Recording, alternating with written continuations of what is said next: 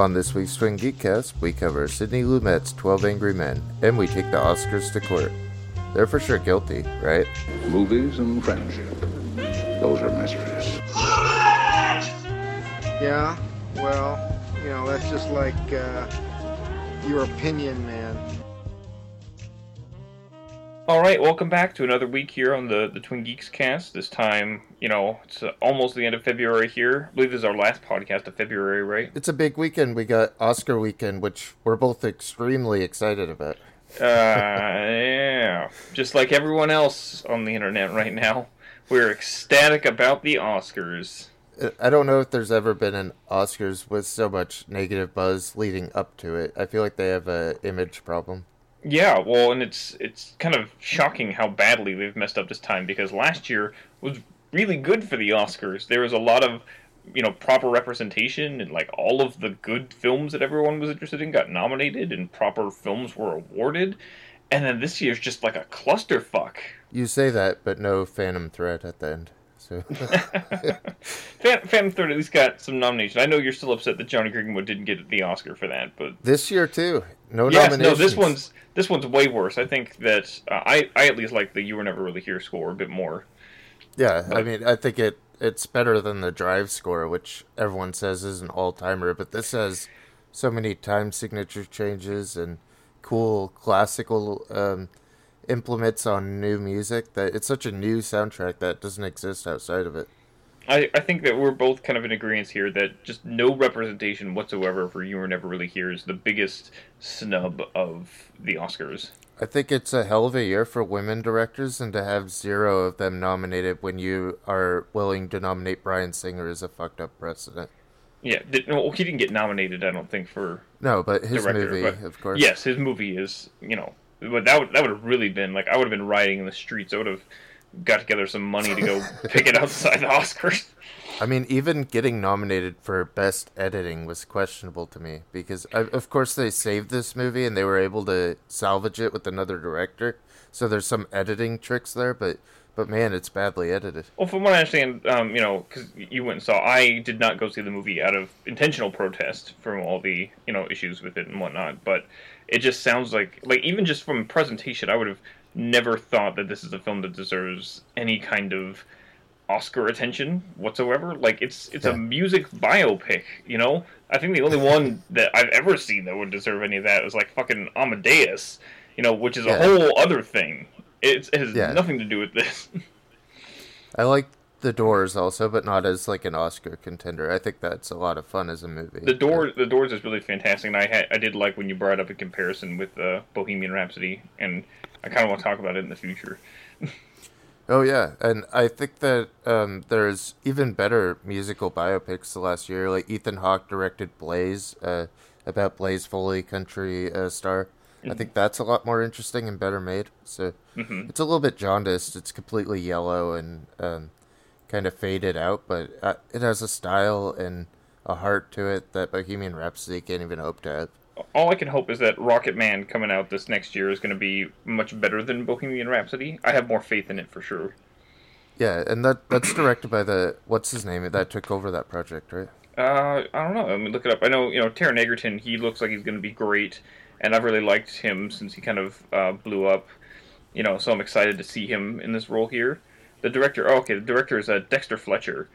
Yeah, he took over after Bryan Singer was kicked out of the Queen musical. Yeah. Or what is it called? The Bohemian.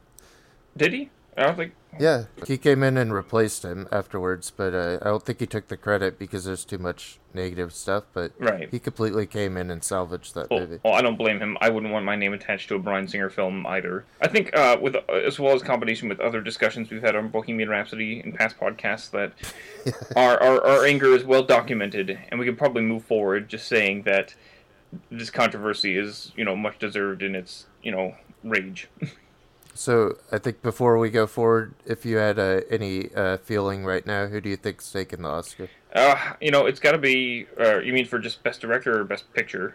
Just Best Picture. Best Picture. I think really the only decision here is between Roma and The Favourite. They seem like the logical, the proper ones to me. You know, I know there's a lot of controversy surrounding Roma being a Netflix film and, you know, the Academy really not wanting to embrace that. But just the fact that they've nominated it, you know, shows at least they're making steps, so it's very possible. Those are the only two I see that deserve it.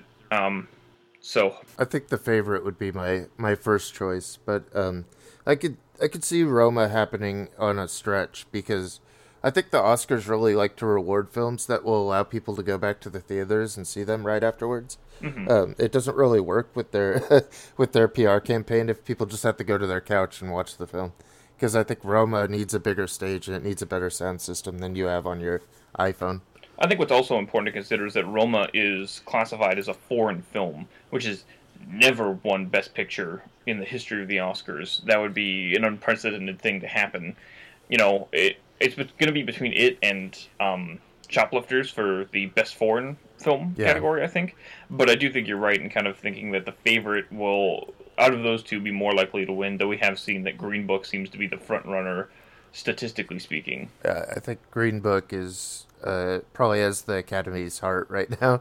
I don't think Green Book's bad. It's like a 6 out of 10 for me, though. It's not something I'd hold up as the best example of last year, where I felt like the best parts of film were coming from diverse places, diverse voices. Then we just have a white guy who went from comedy directing dramedy, and now, you know, I don't feel like rewarding that with anything. Yeah, well, I think what's surprising as well is that not only is it kind of seeming like the Academy's favorite choice here, but that's what audience have been going to see as well since, you know, it's been back in the box office. It's been, and it's still here in the box office this week, and it's the only Oscar contender that's been in the box office this whole time that we talked about. Since we launched the podcast, I mean, Green Book's basically been with us since it came out, so we've had to talk about it basically every week. I mean, if you go down the list, it takes a long time to get to anything else that's in the Oscars, right? Like, you eventually get to, like, Star is Born at 19, and it's like, fuck.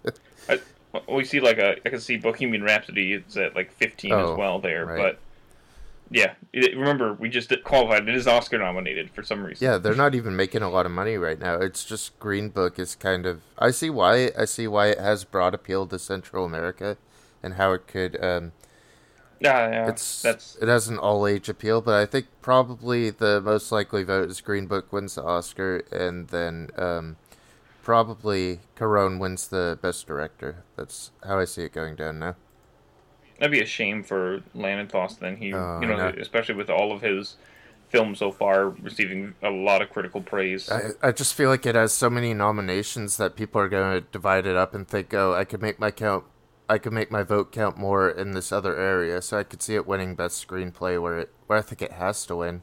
If Green Book wins that, I'm going to be outraged. Yeah. I think, at least for myself, you know, I'm going to need to see some serious change in the Academy before I consider supporting it again.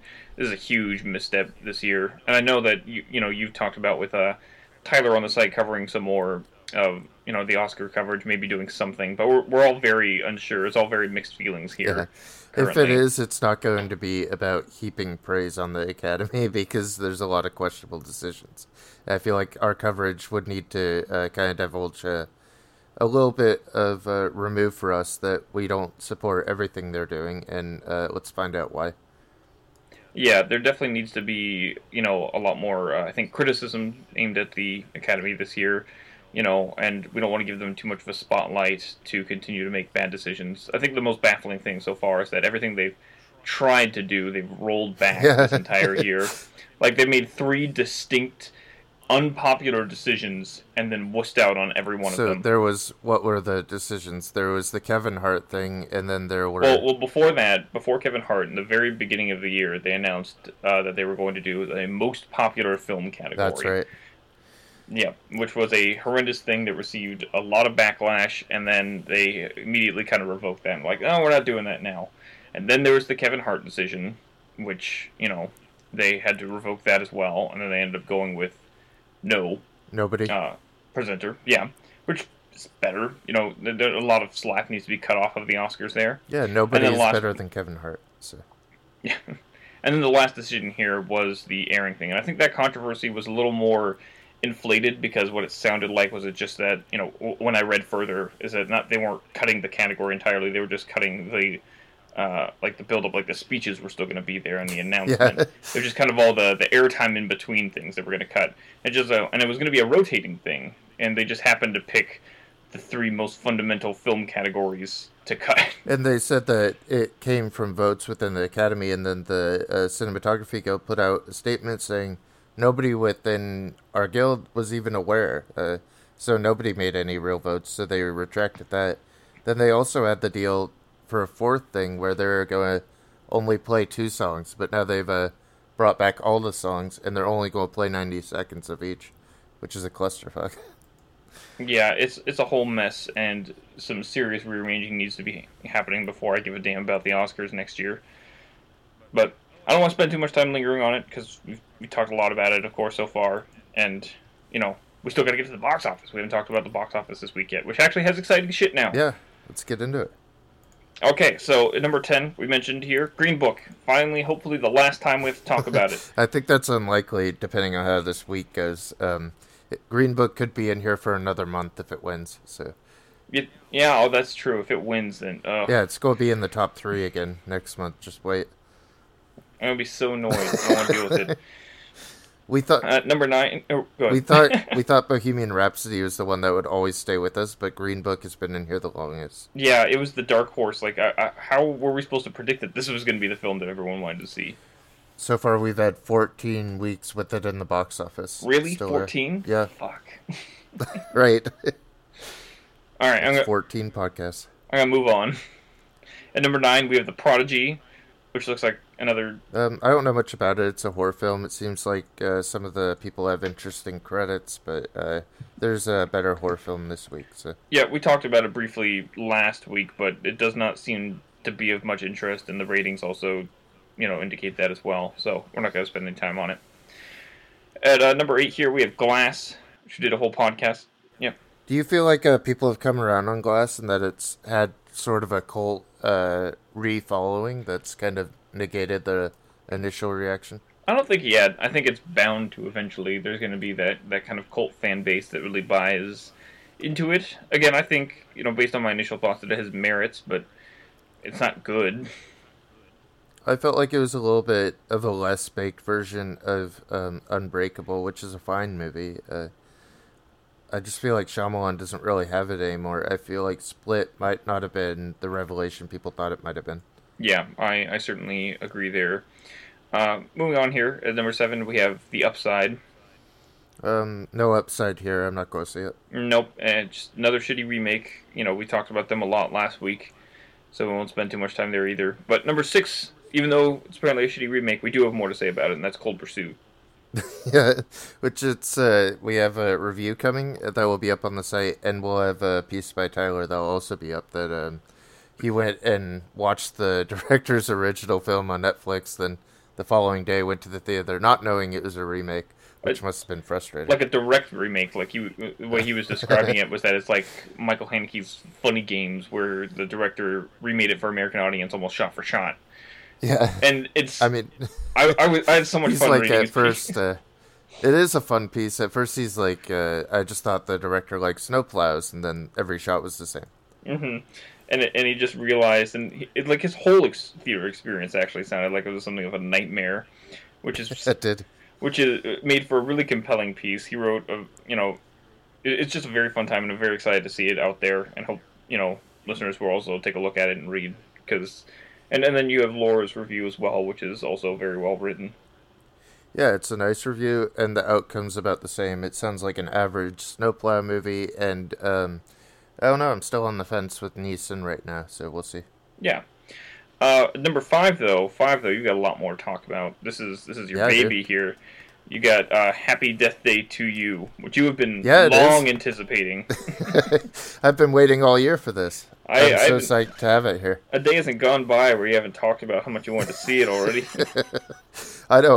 I feel like I found some way to frame a reference to it. You wouldn't think that I'd have this much room for Groundhog Day in my life, but turns out I have infinite room. Yes, just like Groundhog Day. Yeah. So here's your platform. You go ahead and talk about how much you loved it now. I'm ready. Original Happy Death Day is basically just Scream and Groundhog Day mashed into one. And so it's a fun slasher thriller, but This kind of goes into more of the college setting and explores Tree's relationships with the characters around her. So it's more of a melodramatic character drama, which kind of caught me off guard because I was still expecting the slasher. There's some real scary stuff up front, but after about 30 minutes, it's just Back to the Future 2. And I was in for the ride on that. I had a lot of fun, and I don't know. Not everyone else in the audience looked as pleased as I was, but I think this is probably my favorite of the modern horror franchises. I feel like it has infinite room for expansion, and there's a post-credit sequence that not everyone responded favorably to, but I think has a lot of potential for a new film. Yeah, I think it sounds like it's based on everything you've said. It sounds like a very interesting series setup. I don't know if they're going to go past the trilogy, but you know, it'll be interesting to see where they go. Certainly, and I like the fun that they're having with it. I like the fun that you're having with it. Yeah, I mean, even after going and seeing it, I went and watched all the Back to the Future, and I feel like seeing Groundhog Day, Russian Doll, Back to the Future, and Happy Death Day 2 U, I feel like I've done due research at this point. Yeah, and I think that your piece that's out now as well really reflects all the research you did. It was very, you know, very informed as to all the kind of sources of inspiration for the film there, and all that watching you did. I was super worried at the start of the film because it's following Carter is kind of another main character. It's her love interest. And then his roommate, who's just like an Asian science geek, it feels like it's going to be following him. And he didn't have any real character in the first film. He kind of walked in and, you know, he's like joking around, oh, did you get laid last night? But I feel like it does a lot more with Carter that's fun. We get another moment where Carter's like, this is just like Back to the Future 2. Tree, have you seen that? She's like, sorry, you know. She's just like this. She's just like this girl who's... a typical college girl. She's kind of indifferent to culture or the things that we would be into, but Carter's obviously a science fiction geek. There's even a moment where she's laying on the bed with her mom, who's alive again, spoilers, and she's just sitting there. She keeps pausing the Creature of the Black Lagoon, and it's totally obvious she's getting nothing out of it. I like that. So much better character. Well, I'm going to cut you off for the film this week, Calvin, because it's going to be here, I predict, for at least another couple weeks, so you can gush about it even more then. I hope so. I do feel disappointed it only launched in 5th place right now. I feel like that's a little bit low and a little bit disappointing, because last year's February box office, you know, we had Black Panther with $200 million, and when you have a film like that, it kind of raises all the boats. Yeah, well, that one's also kind of an anomaly there, but, you know, yeah. I see why Happy Death Day didn't impress some as much as some of these others here, which just seem to have more draw. Like number 4 here. How dare you. What Men Want, obviously, it's the big box office appeal of this week here. You gonna go see this, Calvin? No, I know you should go see this, because I know how much you love rom-coms, right? Maybe the next one on our list. And that one here is Isn't It Romantic, number 3. This is about a larger woman. She wakes up and realizes that she's living inside a rom-com. So this is like a perfect setup for me to go to a film, right? Oh yeah, so it's like a very meta thing. Yeah, she wakes up every day and she's vocalizing it. Oh, today I'm living out a rom-com fantasy, like all these very attractive guys she might not have had a chance with are very interested in her, and it seems like a fun spoof on rom-coms. I only just watched the trailer this morning. I know nothing else about it, but I'm kind of in. If I can make it a date night, then I'll probably do that. That sounds interesting. It doesn't look like the kind of comedy that I would be into based on what's here. I'm not a huge Rebel Wilson fan, but yeah I mean, you know how I am with rom-coms though. Yeah, no, you'll go see just about any, except apparently What Men Want. Right, yeah. Except a remake of a comedy. I'm very unlikely to go watch comedy remakes because I feel like you told the joke once. I don't need to see you remaking it. Right. Well, hopefully, if you do go see this one, you'll have something more to say about it. Like next week. Who am I kidding? I probably won't even go on a date. I'll probably just go alone. Yeah. Sometime this week. You do that a lot, don't you? So I could cry into my popcorn.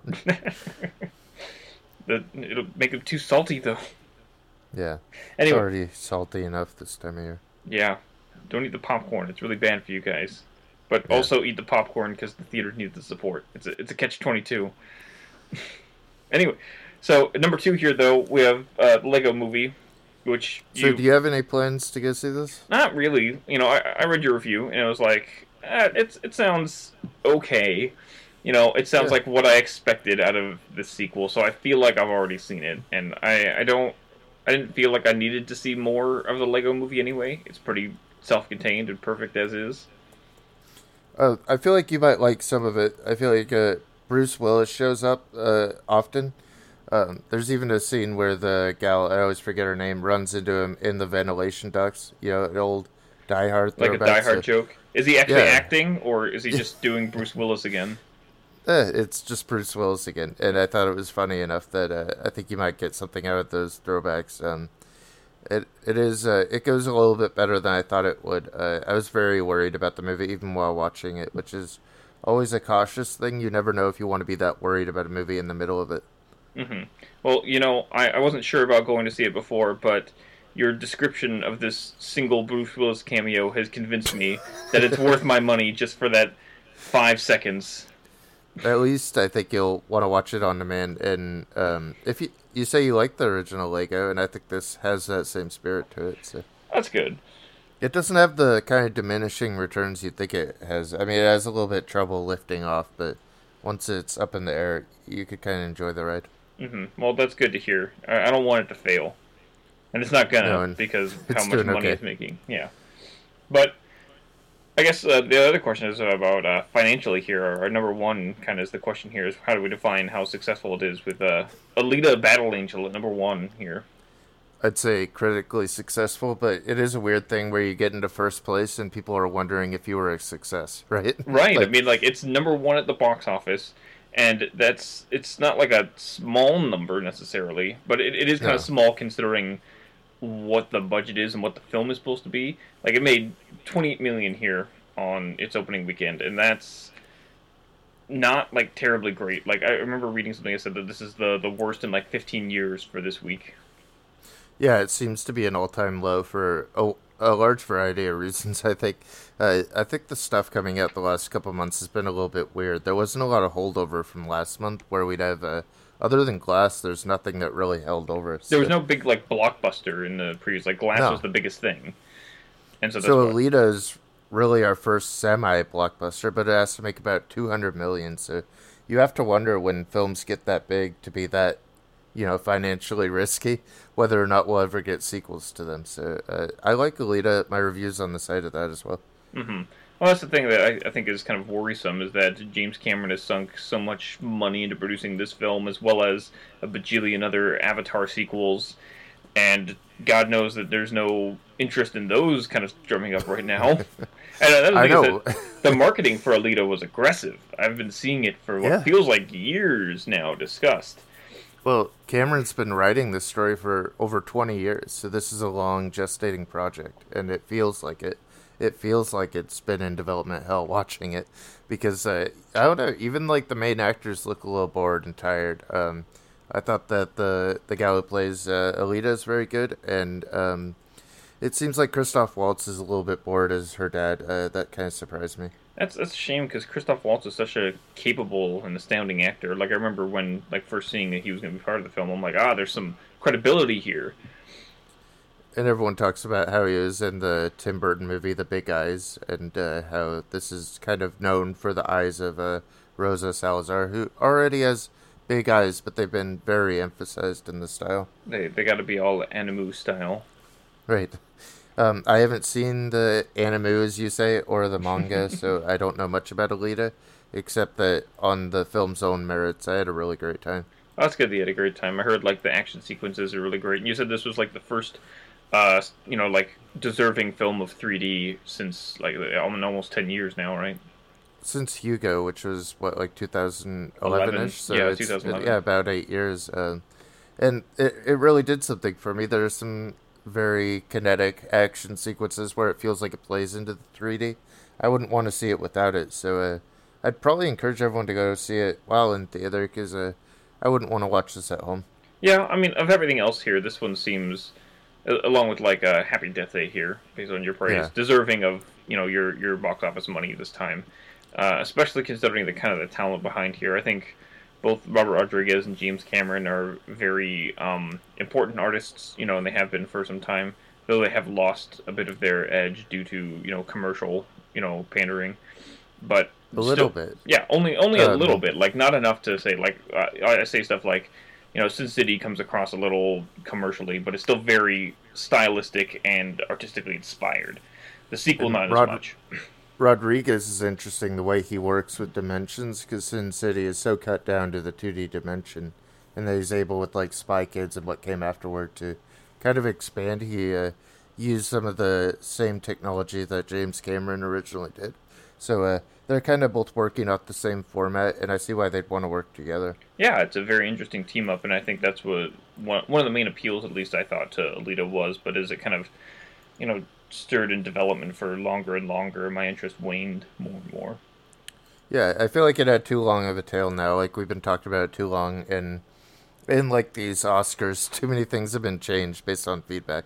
Yeah. So I feel like maybe a more linear process would have helped this kind of linear action movie through. Mm-hmm. Do you think you'd go see a sequel if they end up doing that? Oh, yeah.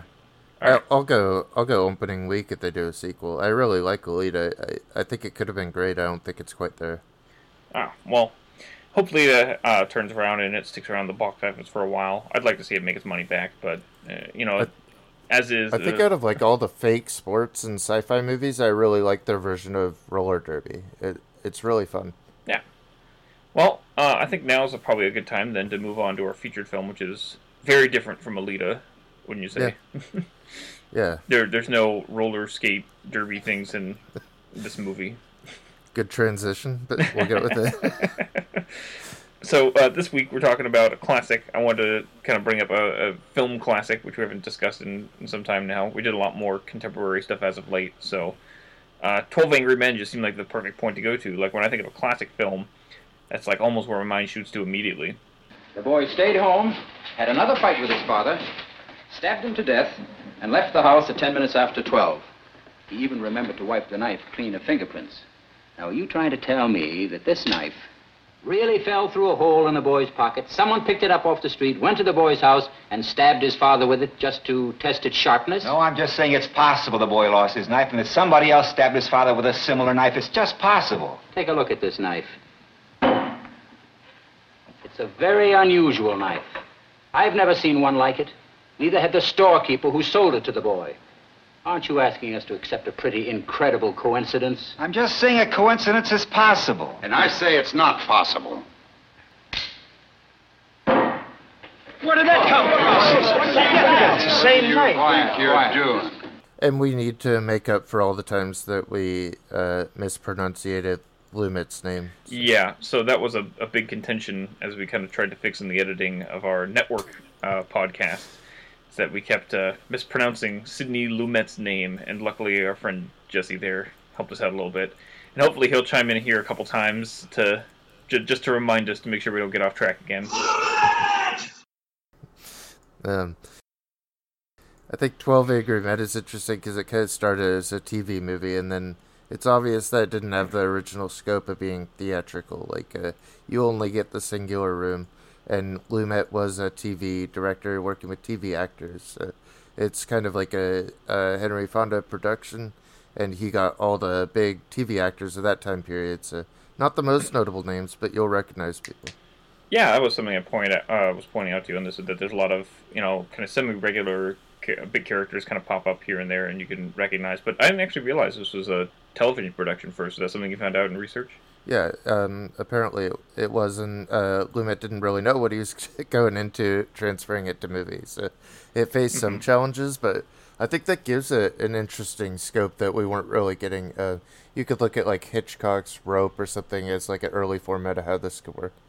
Mm-hmm. Well, I think what's interesting as well is that I remember reading a while back that another inspiration for Lumet doing 12 Angry Men was another Henry Fonda film from 1942, called The Oxbow Incident. Have you seen that one, Calvin? I haven't. It's a Western, so you should totally check it out. And it's, you know, Henry Fonda stars in it, and it's basically about him and this group of town people, like, gathering around these three men which they locate, who they assume are these cattle wranglers, who they're accused of murdering the guy whose cattle they now have. And so there's this kind of you know, hanging trial just put out in the open, and they have to fight for their lives here, and Henry Fonda is trying to convince, you know, the angry mob as well. It's very kind of harrowing, you know, story, watching it happen. Yeah, that sounds good. I have to look into that one. Yeah, so it's like a, you know, courtroom drama Western kind of thing, and it's this really cool mixture, and I dig it a lot. It's one of my favorite, you know, higher up Westerns. I know I put it in, like, the recommendations part of my Western list when I wrote that. Oh, yeah. I think that is, like, the interesting thing is that this is, like, a cohort of people that you don't know if you should really trust at all in 12 Angry Men. Right. Well, and it's going back again. It's like, you know, the characters that are very fleshed out here. And I guess, as you mentioned, you know, that there are some familiar faces in the crowd here that you may not recognize by name, but, you know, they are familiar, other than, of course, Henry Fonda, who is this kind of beacon of hope and righteousness in every film he's in, except for one very particular one. Mm-hmm. And you can see that they're dealing with the case of a kid who may have stabbed his father, so they're going to kind of go around the table and figure out where everyone's at on it. But before they do that, they have a really prolonged entry scene, which is very rare for films. Yeah, it takes probably about, like, 10 minutes before you kind of get into the dialogue and actually into the discussion of the film. There's the whole lead-up with everyone kind of coming to the courthouse and the explanation of the duties to the jury members, and then them all shuffling into the room, which you cited as, like, your favorite scene of the room, for the film. Yeah, the early scene where you get to see how people are standoffish and what their association will be with the room is really interesting. Someone goes and tries to flick on the fan. Of course, it's not working. It's a little bit too hot in the room. Everyone's perspiring, and that builds and builds throughout the film in a really nice way. Mm-hmm. It's a really good indication of characterization. That's a very great example of it, and you see throughout the film is that the physical performances and the mannerisms of the actors all convey their specific characters, and we learn about them through their actions and their behaviors. And, you know, just another important setup is the foundation of the room. You know, that opening shot does a really great job as well of setting up the environment and where all the, you know, places are and everything, and where everyone is positioned. It is great because you start up above the fan, and then as the film goes, you lower and lower until you're eye level, and you're getting, like, close-ups of the people. And then by the end, it has made, like, a 180 rotation to the back of the room, and you see how it's changed people just being in that room for a couple hours. It's just very well conceived. Like, they very obviously thought out ahead of time how they wanted to film this whole thing. Like, they considered the material and how best to convey that through the camera. And so, like you said, it does. The film starts by filming everything from very up high, and slowly over the course of the film, it drops further and further closer to eye level. And then you get more uncomfortable, too, because you're closing in, and the room's getting hotter, and the guys are getting more claustrophobic. The one guy just wants to get to his damn baseball game, and as the film goes, he's pressured into a little box, and they're all boxed in until you get to see a little bit of groupthink happening, and then the after effects of whether or not they should have really trusted each other in the first place. Yeah. I think it's another important element we mentioned as well is the heat. It's a very effective tool that they use in the film to dial up the tension even further, is that they establish that this is all happening on a very hot day, and there's no air conditioning in the room, you know, with the fan not working, and the sweat just starts to pile up more and more on these people as, like, the situation just gets more heated. It's great because they bring it up in conversation, too, and they reflect on... it's basically like they're entering into a pressure cooker, and the entire time it's boiling and boiling over until it, you know... There's so much condensation in the room, it starts pouring outside to reflect it. Right, well, especially when you consider, like, I mean, have you ever been in a small, stuffy room with 12 people? It's, you know, it heats up fast. Yeah, no.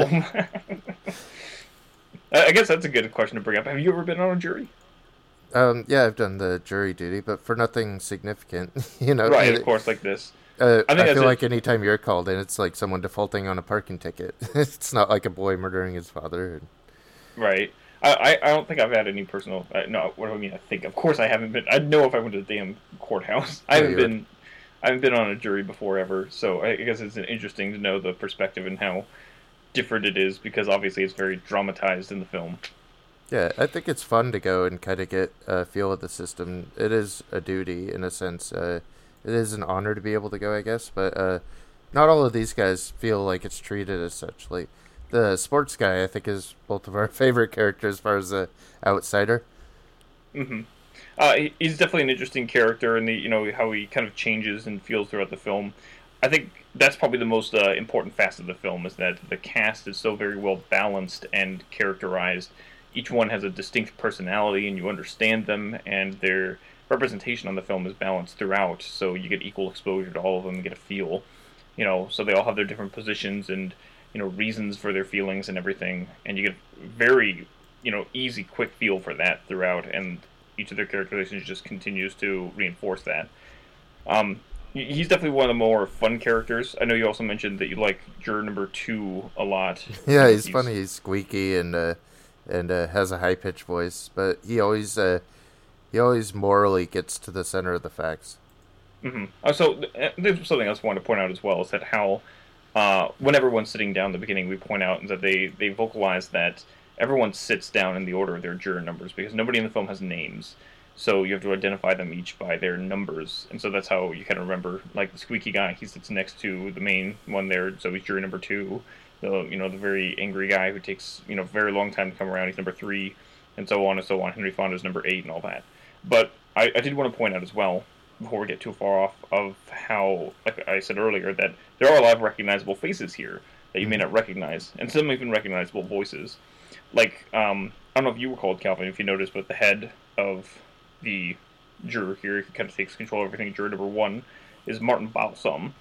And you may more, and everyone else may more easily recognize him as the detective in Psycho.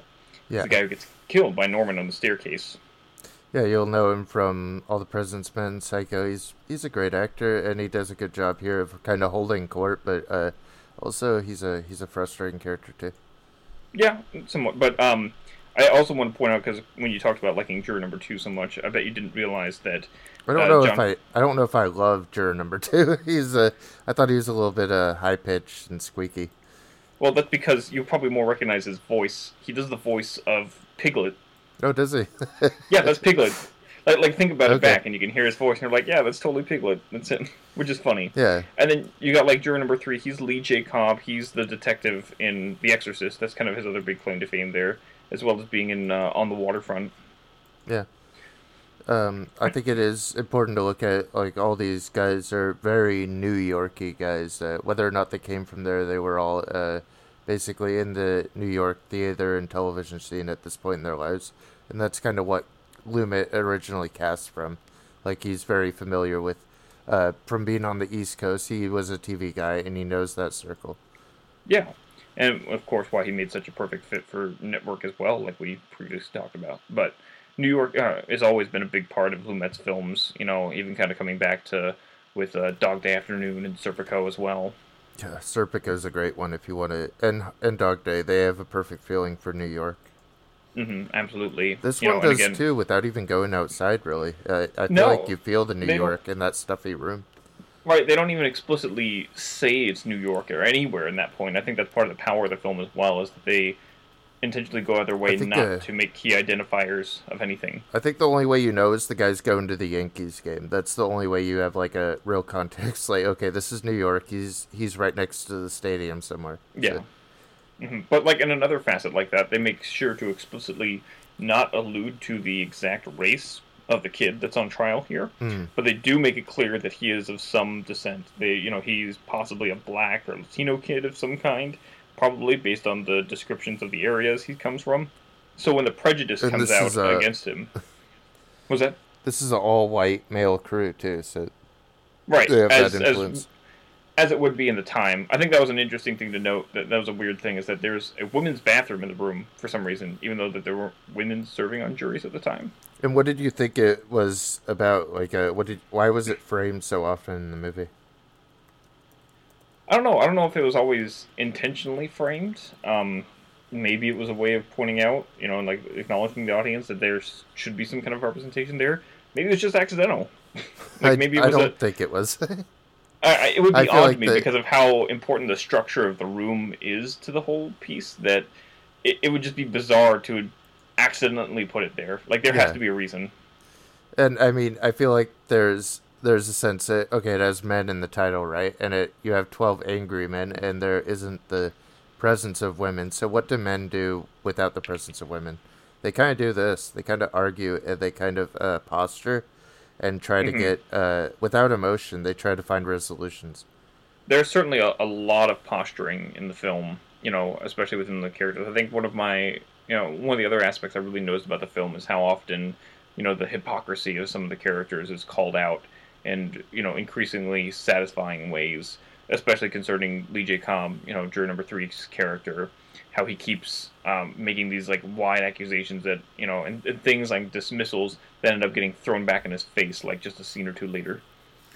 I feel like there is the point where the men go in their washroom too, and some of the tension kind of falls away. They're able to wash it off and sort of relate as humans to each other. So maybe there's something to it. I'm sure it's not accidental.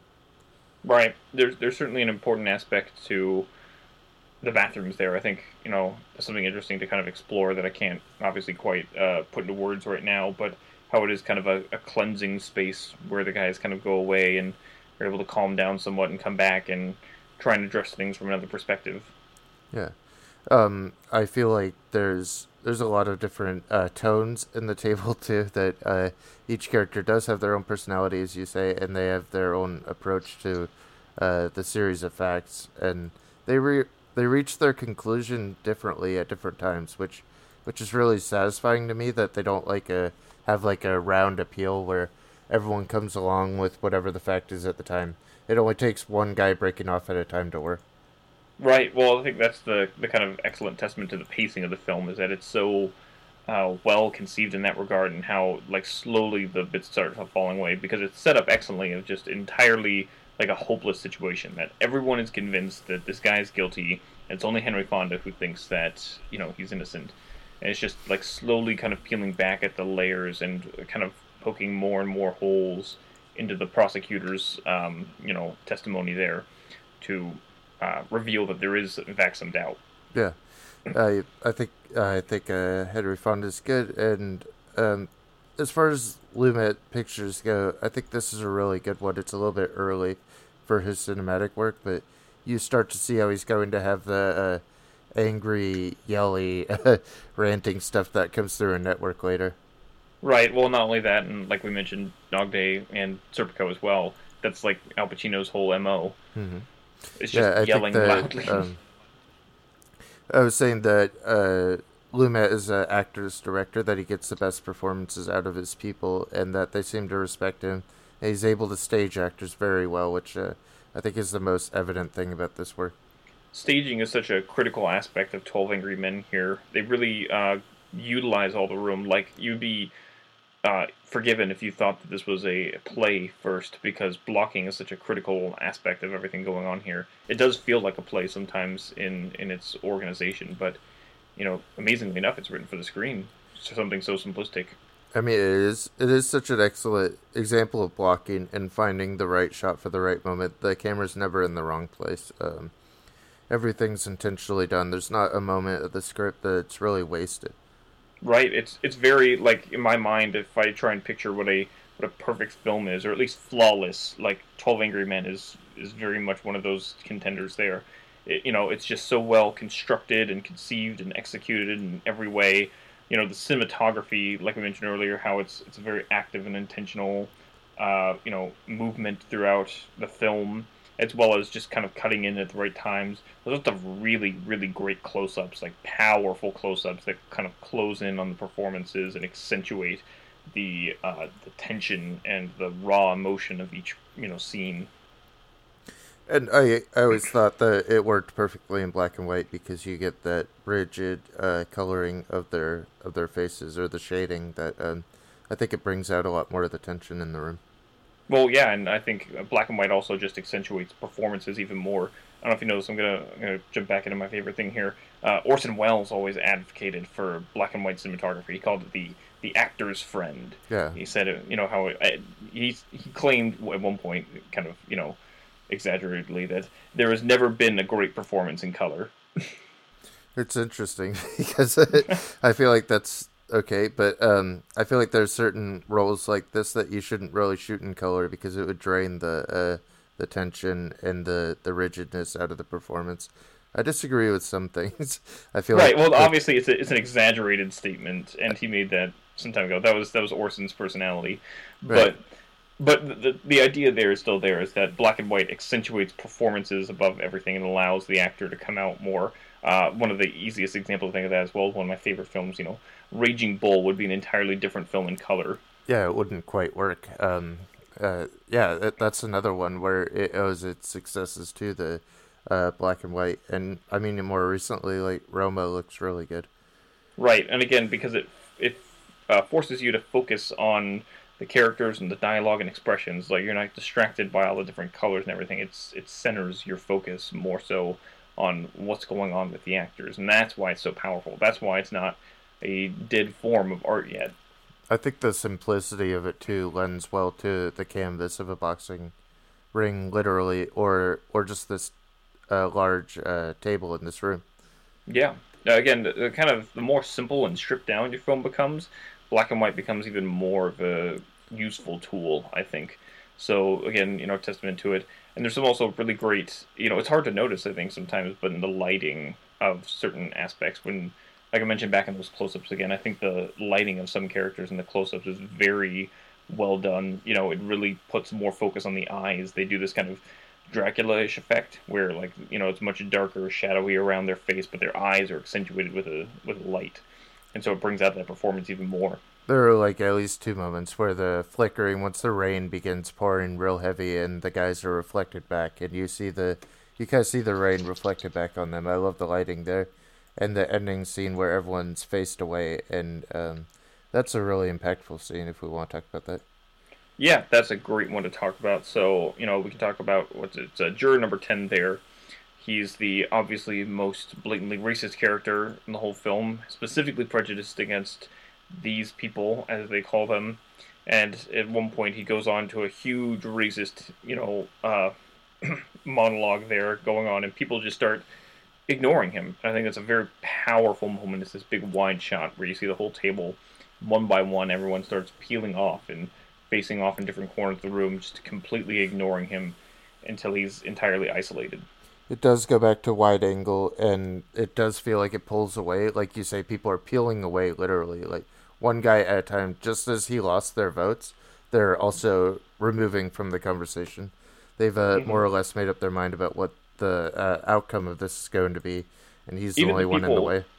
Even the people who agree with him are peeling away from it, and like no longer giving him this platform to speak his racist rhetoric.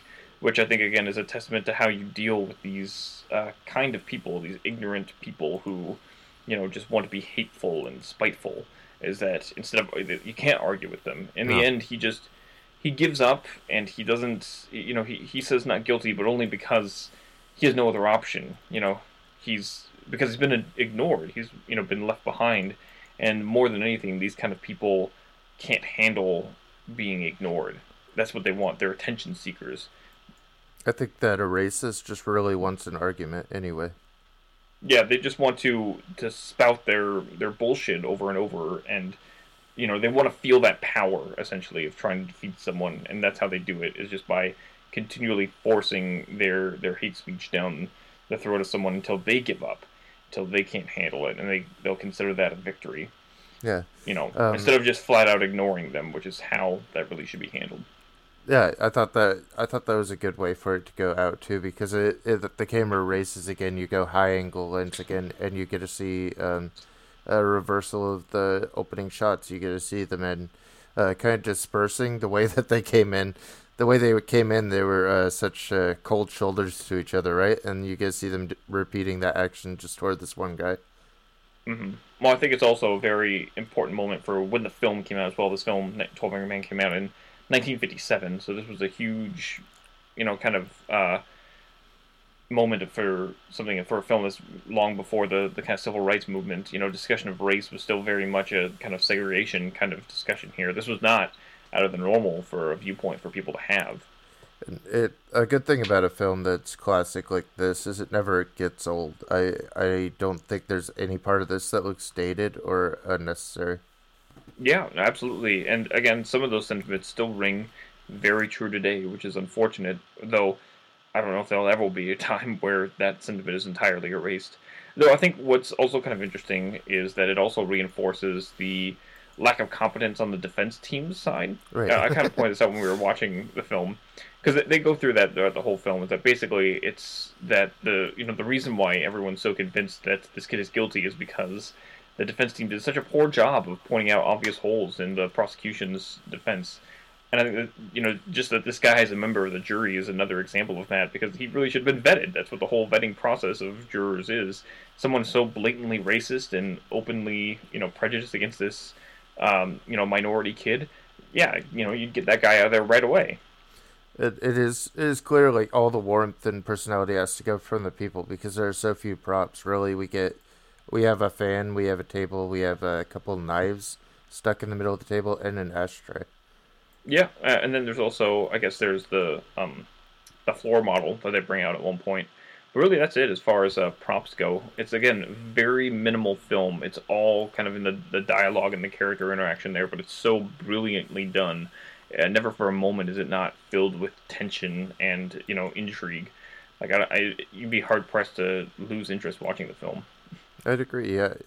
I've seen it countless times now, and I was saying the last time I saw it, it was with a historian in it who lent a little bit more context into how court was at the time, and that was interesting. If you have the DVD, that's a worthwhile but kind of dry watch.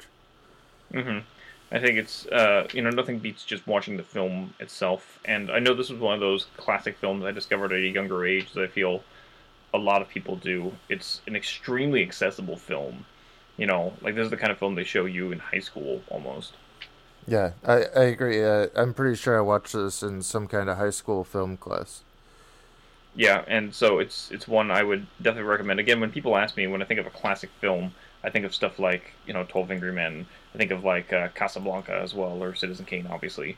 They're the big ones. But 12 Angry Men is usually the most immediately accessible one. Like, I feel you could show this one of any age, and they would be enthralled by it.